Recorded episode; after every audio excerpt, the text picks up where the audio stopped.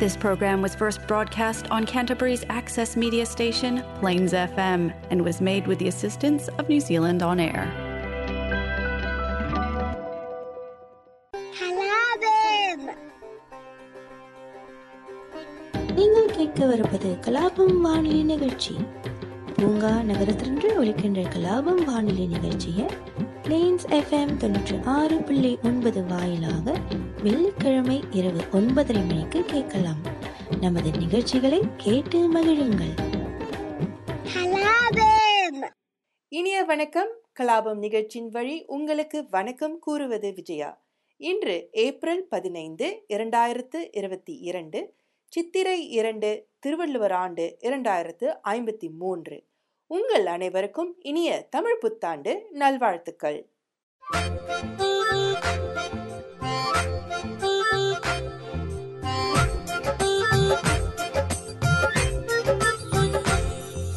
வந்தாச்சு வந்தாச்சு தமிழ் புத்தாண்டு வந்தாச்சு. வந்தாச்சு வந்தாச்சு தமிழ் புத்தாண்டு வந்தாச்சு.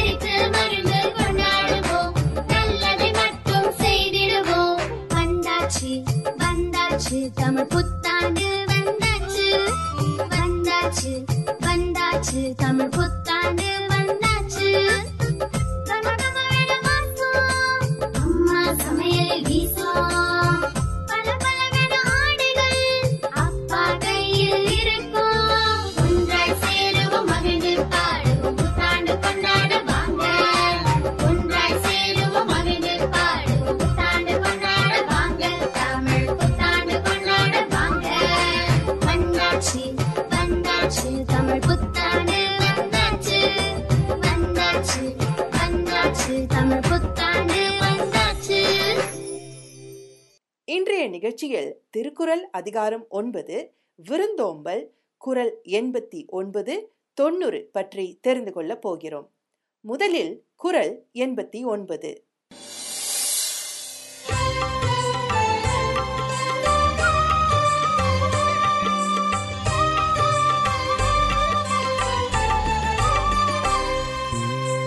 உடைமையுள் இன்மை விருந்தோம்பல் மடமை மடவார்கண்ணுண்டு உடைமையுள் இன்மை விருந்தோம்பல் ஓம்பா மடமை மடவார்கண்ணுண்டு செல்வர்களிடம் உள்ள வறுமை என்பது விருந்தினரை போற்றாத அறியாமையாகும். அஃது அறிவில்லாதவர்களிடமும் கூட உள்ளதாகும். குரல் நமக்கு தெரிந்திருந்தாலும் அதன் அர்த்தம் நமக்கு தெரியாமல் இருக்கலாம். அல்லது குரல் சொல்லும் நச்செய்தியை நம் வாழ்வில் எப்படி பயன்படுத்துவது என்பது நமக்கு தெரியாமல் இருக்கும். குரலின் பொருளை கற்பிக்கும் வகையில் நிறைய புத்தகங்கள் உள்ளன மற்றும் இணையதளங்களும் நிறைய உள்ளன. குரல் எண்பத்தி ஒன்பதின் பொருளை விளக்கும் ஒரு காணொளியை தான் இப்போது கேட்கப் போகிறோம். செல்வம் இருக்கிற பொழுதும் ஒருவனிடம் இல்லாத தன்மை என்னவென்றால் விருந்தை ஓம்பாத அந்த மடமைதான் உடமையுள் இன்மை. சில பேர்கிட்ட செல்வம் இருந்தும் இல்லாமல் இருக்கும். எப்படி இல்லாமல் இருக்குன்னா விருந்தோம்பாதவனிடம் செல்வம் இருந்தாலும் அது இல்லாததற்கு சமம். அப்ப இந்த குரலை எப்படி படிக்க வேண்டும் என்று கேட்டால் உடமையுள் இன்மை விருந்தோம்பல் ஓம்பா மடமை. மடபார்கன் உண்டு. அது சில பேரிடம் அப்படி தந்த தன்மை உண்டு. மடவார் என்பது அறிவில்லாதவர்களிடம் அந்த தன்மை இருக்கும் என்கிறார். ம். உடைமை என்பதற்கு இங்கே பொருளுடைய நாம் தன்மை என்று அர்த்தம். இதுல கொஞ்சம் கவனிக்க வேண்டும். இதெல்லாம் மொழி பிரச்சனை தான். பொருள் விளங்கினா போதும் மொழி விளங்க தேவையில்லை. மொழியும் விளங்க வேண்டும் என்பதற்கு அது ஒரு அறிவு. அதுக்காக சொல்லுகிறேன். இங்கே உடைமையுள் இன்மை. அப்படின்னா என்ன அர்த்தம்? உடைமை என்பது செல்வம். இன்மை என்பது செல்வம் இன்மை அல்லது வறுமை. உடமையுள் இன்மை என்று சொல்லிவிட்டு செல்வத்துக்குள் செல்வமில்லாத தன்மை அல்லது செல்வம் இருந்தும் வறுமையாவது எதுவென்று கேட்டால் விருந்தோம்பல் ஓம்பா மடமை. இங்கே மடமை என்று எதை சொல்லுகிறார்? விருந்தோம்பல் ஓம்பாததை மடமை என்கிறார். விருந்தோம்பல் ஓம்பாத மடமை செல்வம் இன்மையாகுமா? கொஞ்சம் கொஞ்சம் அந்த புத்திய தீட்டிட்டு உள்ள போக வேண்டிய குரல். உடமையுள் இன்மை. செல்வத்துக்குள்ளே செல்வம் இல்லாத தன்மை. எது? விருந்தோம்பலோம்பா மடமை விருந்தோம்பலை பேணாத மடமை செல்வம் இன்மையாகுமா என்று ஒரு கேள்வி வரும். அப்படி ஆகும் என்பதற்கு பரிமேலர்கள் விளக்கம் என்ன சொல்லுகிறார் என்றால் எப்ப விருந்தை நீங்க வேணாம் என்று நினைப்பீர்கள் விருந்து கஷ்ட கையில பொருள் இல்லாத பட்சத்திலே எப்படி விருந்து கொடுப்பது என்று விருந்தின் மேலே ஒரு சலிப்பு உண்டாகும். இப்போ கையிலே பொருள் உன்னிடம் இருக்கிறது. ஆனால் நீ விருந்து கொடுக்க விரும்பவில்லை. அப்படியானால் என்ன அர்த்தம்? உன்னிடம் செல்வம் இல்லை என்று அர்த்தம். என்றால் செல்வம் இல்லாதவன் தான் விருந்து கொடுக்க கஷ்டப்படுவான். நீ செல்வம் இருந்தும் விருந்து கொடுக்க கஷ்டப்படுகிறாய். ஆகவே செல்வம் இருந்தும் நீ இல்லாதவன். ஆகவேதான் உடமையுள் இன்மை என்றார். விருந்தோம்பலோமா மடமையை இன்மை என்று சொன்னது இதனால் என்கிறார் பரிமளர் பொருள் நின்ற வழியும் அதனால் பயன் இல்லை என்பதாம். விருந்தை நீ இகழ்ந்தால் விருந்து வேண்டாம் என்று நினைத்தால் உன்னிடம் பொருள் இருந்தாலும் அதனாலே பயன் இல்லை என்பதாம். இம்மை பயன் சொன்னார் மறுமை பயன் சொன்னார் இம்மை மறுமை பயன் சேர்த்து சொன்னார். இப்பொழுது விருந்தோம்பாகத வழி வருகிற குற்றம் இரண்டு குரலாலே சொல்லிவிட்டார். அடுத்தது குரல் தொண்ணூறு.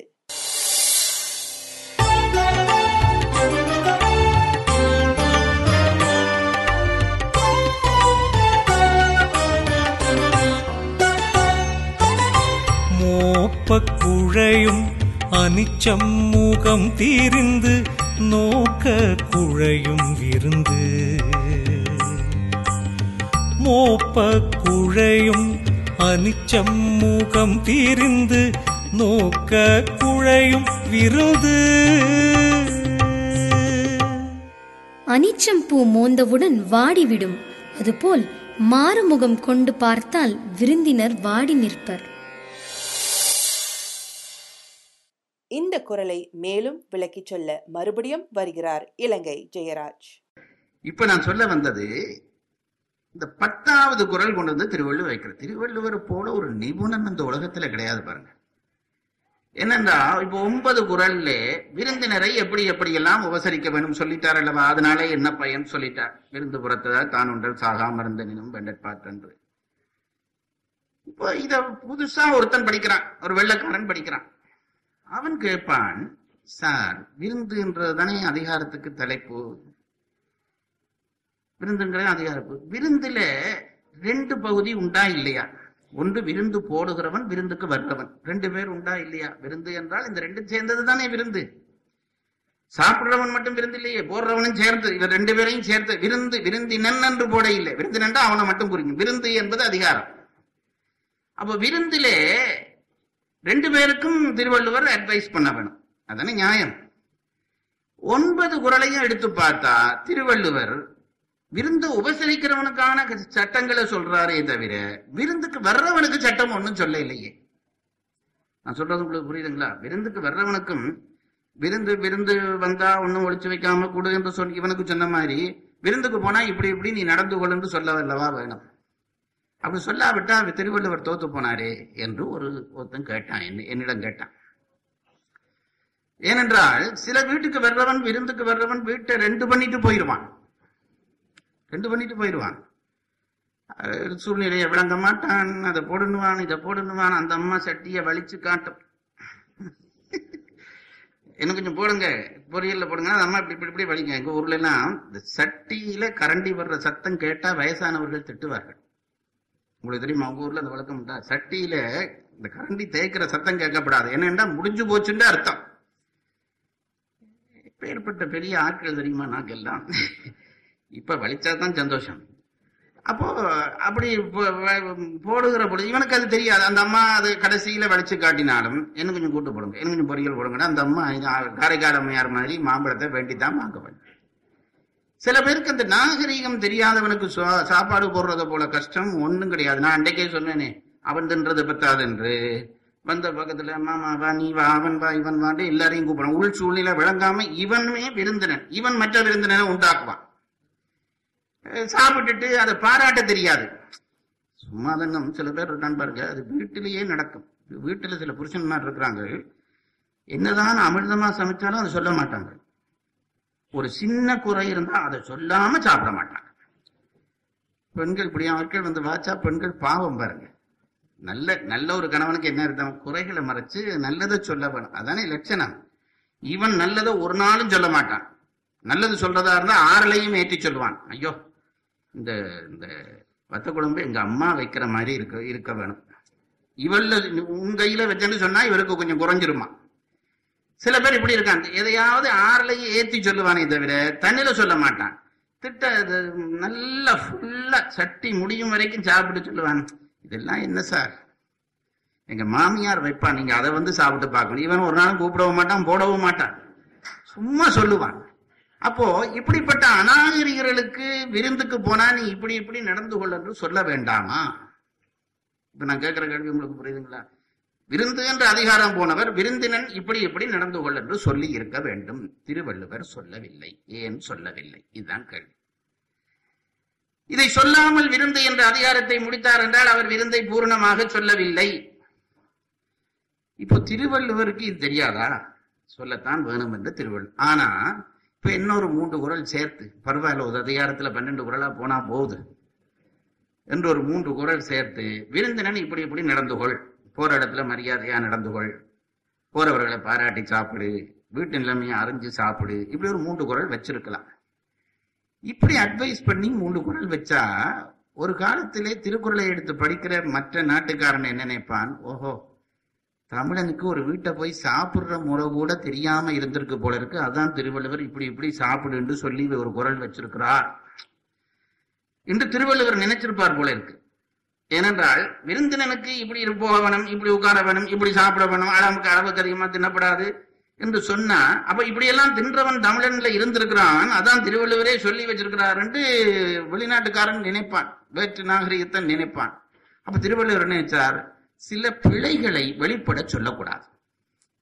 வெளிப்பட சொல்லக்கூடாது. பிழைகளை சொன்னால் நம் இனத்திலே இந்த பிழைகள் தங்கி இருக்கிறது என்பதற்கு அது ஒரு சான்றாக போய் திருவள்ளுவரே சொன்னால் அப்போ தமிழன் இப்படித்தான் போல இருக்கு போற இடத்துல எல்லாம் இப்படித்தான் தின்னுவான் போல இருக்குன்னு யாராவது தமிழனை கிண்டல் பண்ணுவான்.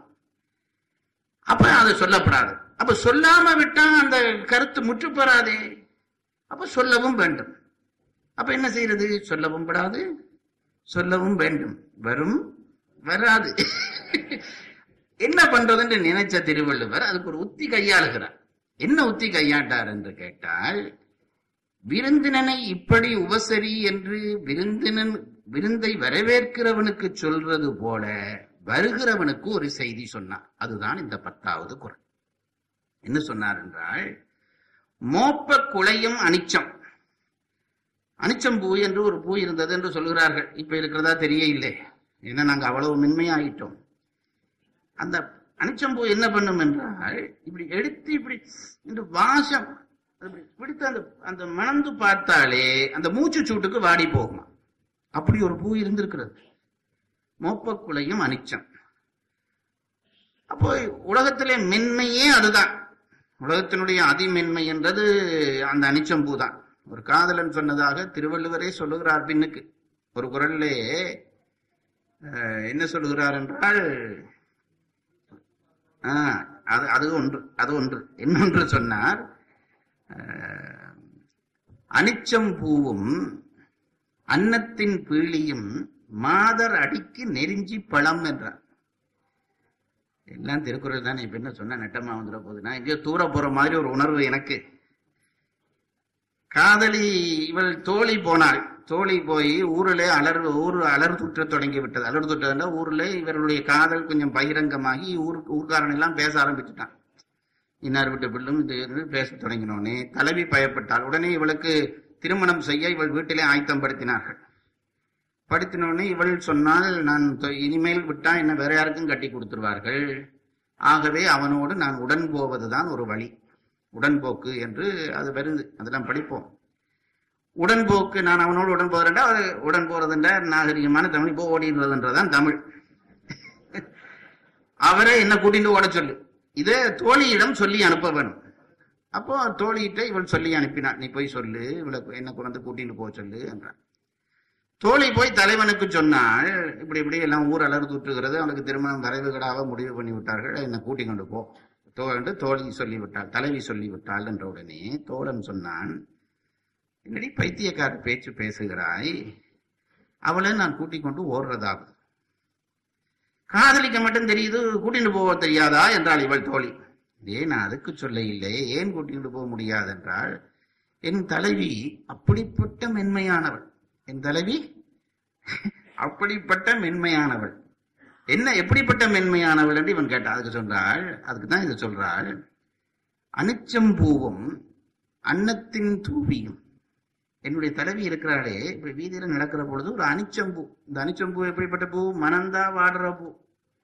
இந்த அனிச்சம்பூ அன்னத்தின் பீலி இந்த அன்னப்பறவையினுடைய சிறகு அதுதான் இது ரொம்ப சாஃப்ட் பஞ்சை விட ரொம்ப மென்மையானது. அந்த காலத்திலே படுக்கிற தலைகணிக்கு அதைத்தான் வைப்பார்களாம்.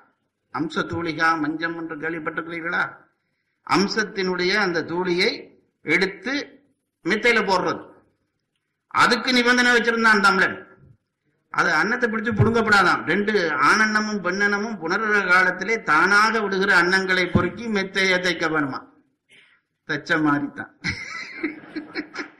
ஏன்னா அதை வருத்தி புடுங்கி எடுத்தா நமக்கு பிறக்கிறதும் குரங்குமாய் தான் பிறக்கும்ங்கிறது அந்த மெத்தையில படுத்து பிறந்தா குரங்குமாய் தான் பிறக்கும். அப்ப அனிச்சம் பூ அன்னத்தின் தூவி இது ரெண்டும் அது அவ்வளவு மென்மையானது. இதை எடுத்துட்டு இவன் சொன்னான் இந்த ரெண்டும் என் தலைவிக்கு அவளுடைய பாதங்களுக்கு நெருஞ்சி முள்ளு போல குத்துமே. இது ரெண்டுமே என் தலைவியினுடைய பாதங்களுக்கு நெருஞ்சி முள்ளு போல குத்துமே.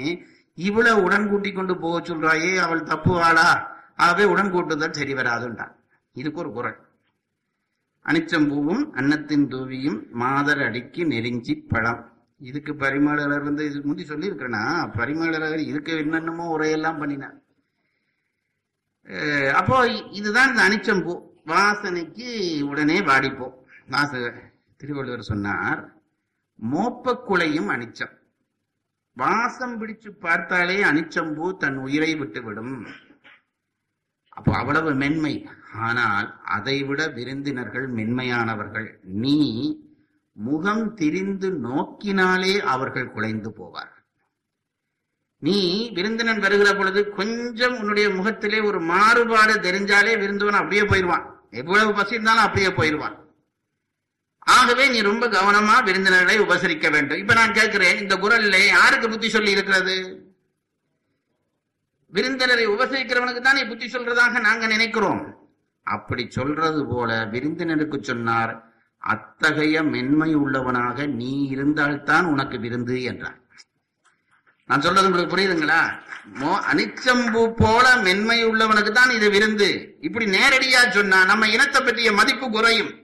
அதனால திருவள்ளுவர் என்ன சொன்னார்? அனிச்சம்பூ போ அனிச்சம்பூ போல விருந்தினர்கள் வாடி விடுவார்கள் ஆகவே நீ முகந்திரிந்து கூட நோக்காமல் அவர்களை வரவேற்கும் என்று சொல்வதன் மூலம் இப்படி முகந்திரிந்து நோக்கினால் எவன் பாடுவானோ அவனுக்குத்தான் நான் சொன்ன ஒன்பது குரல் படி விருந்து போடு என்பதை மறைமுகமாக உள்ளே வச்சார் திருவள்ளுவர் ஆகவே யாராவது முரட்டு பயல் விருந்துக்கு வந்து உட்கார்ந்தால் பயம் இல்லாமல் நாங்கள் கண்டிக்கலாம். ஏனென்றால் அந்த மென்மை உள்ளவனுக்கு தான் திருவள்ளுவர் இந்த குரலை சொல்லுகிறார். இந்த உலகத்திலே மானம் போற விஷயங்கள்ல பெரிய விஷயம். சாப்பாட்டு நேரத்துல நம்ம ஒருத்தர் அவமரியாதை பண்ணினா தாங்க முடியாது சார். நீங்க வேற எண்ணத்துல இப்ப பணம் கேட்க வர்றவனுக்கு கொஞ்சம் கண்டிங்க ஏதாவது செய்யுங்க என்ன சொல்லுங்க அது தாங்கிக் கொள்ளலாம். சாப்பிட உட்கார்ந்தோடனே என்னையா ஒரு நாள் வர்ற உனக்கு அப்படி ஏதாவது ஒரு வார்த்தை. வார்த்தை கூட வேண்டாம். என்னடா இவன் நெடுக வருகிறானே என்ற மாதிரி நினைச்சு ஒரு சினப்போடு நீங்க பார்த்தாலே அவனை கொல்றதுக்கு சரி. சாப்பாடு விஷயத்துல மானம் பெருசா தங்கி இருக்கிறது சாப்பாடு விஷயத்துல தான் பாருங்க. அதனாலே ரொம்ப கவனமா சொல்றார். அதுல நீ கொஞ்சம் கூட முகச்சோர்வு இல்லாமல் அவனை மறந்து அதை நான் சொன்னேனே அது அடுத்த அதிகாரத்தில் சொல்லப்படுறார் இந்த குரல்லையே சொல்லுவார். மூன்று பண்பு விருந்தோன்றுவாருக்கு மூன்று பண்பு. நான் அன்றைய வகுப்பிலும் சொன்னேன் மூன்று பண்பு. சேமைக்கண் கண்டுளி இன்முகம். தூரத்துல பாக்குற பொழுதே சிரிக்க வேணும்.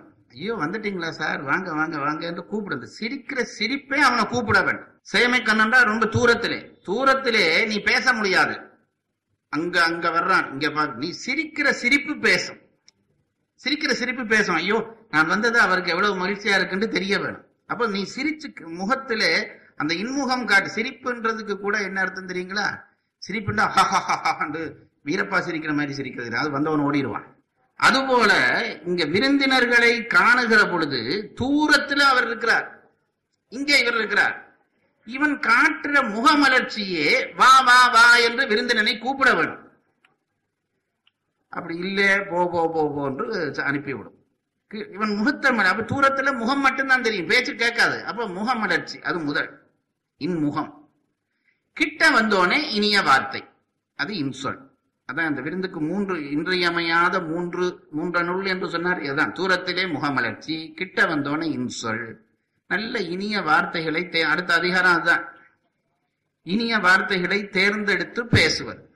வாங்க இப்படி சாப்பிடுறீங்களா அப்படி இப்படி. அதெல்லாம் ஒரு பை அதெல்லாம் பொய்யா கூட இருக்கக்கூடாதுங்க. உண்மையா இருக்க வேண்டும் அந்த அடுத்த குரல் அதிகாரத்திலே ரொம்ப தெளிவா சொல்றார். இன்சொல்லை வெள்ளைக்காரர்களை பார்த்து செயற்கையா பேச பழகிட்டோம் நாங்கள். வெள்ளைக்காரர்களை பார்த்து இன்சொல் என்பது எங்களுக்கு இன்றைக்கு செயற்கையா போச்சு. ஹலோ. சும்மா எதுக்கும்? எதுக்கு எடுத்தாலும் ஒரு விஷ் பண்றது. சும்மா அது மனதுல நாசமா போகட்டும். என்று நினைச்சு கொண்டு அப்படி இல்லை.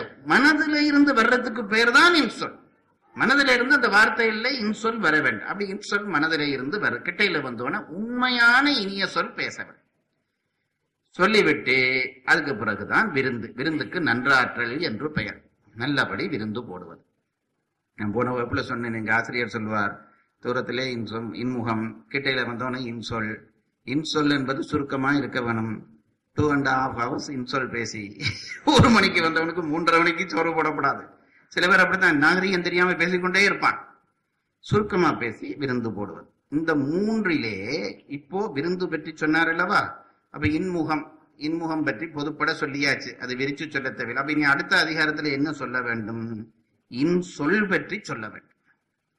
அது சொல்ல வேணுங்க அந்த மூன்றுக்கு முகப்பு கட்டுகிறார் இங்கே. இந்த அதிகாரத்தினுடைய கடைசியிலே அடுத்த அதிகாரத்துக்கான அது என்ன முகப்புங்கிறது நீங்க என்ன சொல்லுவீங்க? ஆமா தோரண வாயில். அடுத்த அதிகாரத்துக்கு போறதுக்கான வாயில் கட்டுகிறார். அப்ப முதல் விருந்துக்கு எது? முதல் வரவேற்பது எது? இன்முகம். அந்த இன்முகம் இல்வழி விருந்தினர்கள் அப்படியே போய்விடுவார்கள். ஆகவேதான் தொட்டு வாடுகிற அனிச்சம்பூவை விட பார்த்து வாடுகிற விருந்தினன் மென்மையானவன். நீ ரொம்ப கவனமா நடந்து கொள் எங்களுக்கும் பார்த்து பார்த்ததுமே வாடுகிற மென்மையோடு இரு என்று விருந்தினனுக்கும் சேர்த்து இந்த குரலை சொல்லி வருகிற விருந்தினனுக்கும் வரவேற்கிற விருந்தினனுக்குமான அறங்களை கடைசி குரலிலே அழகாக சொல்லி முடிக்கிறார். சரி நேயர்களே கலாபம் நிகழ்ச்சி இத்துடன் முடிவடைகிறது. மீண்டும் உங்களை அடுத்த வாரம் சந்திக்கிறேன். விடை பெறுவது விஜயா. நன்றி வணக்கம். அறிவிலே அறத்தை அறிஞனை கவிதையாற்ற வள்ளுவர் போற்றி. அருளிலே அமிர்தமூற்றி தமிழினில் உயரம்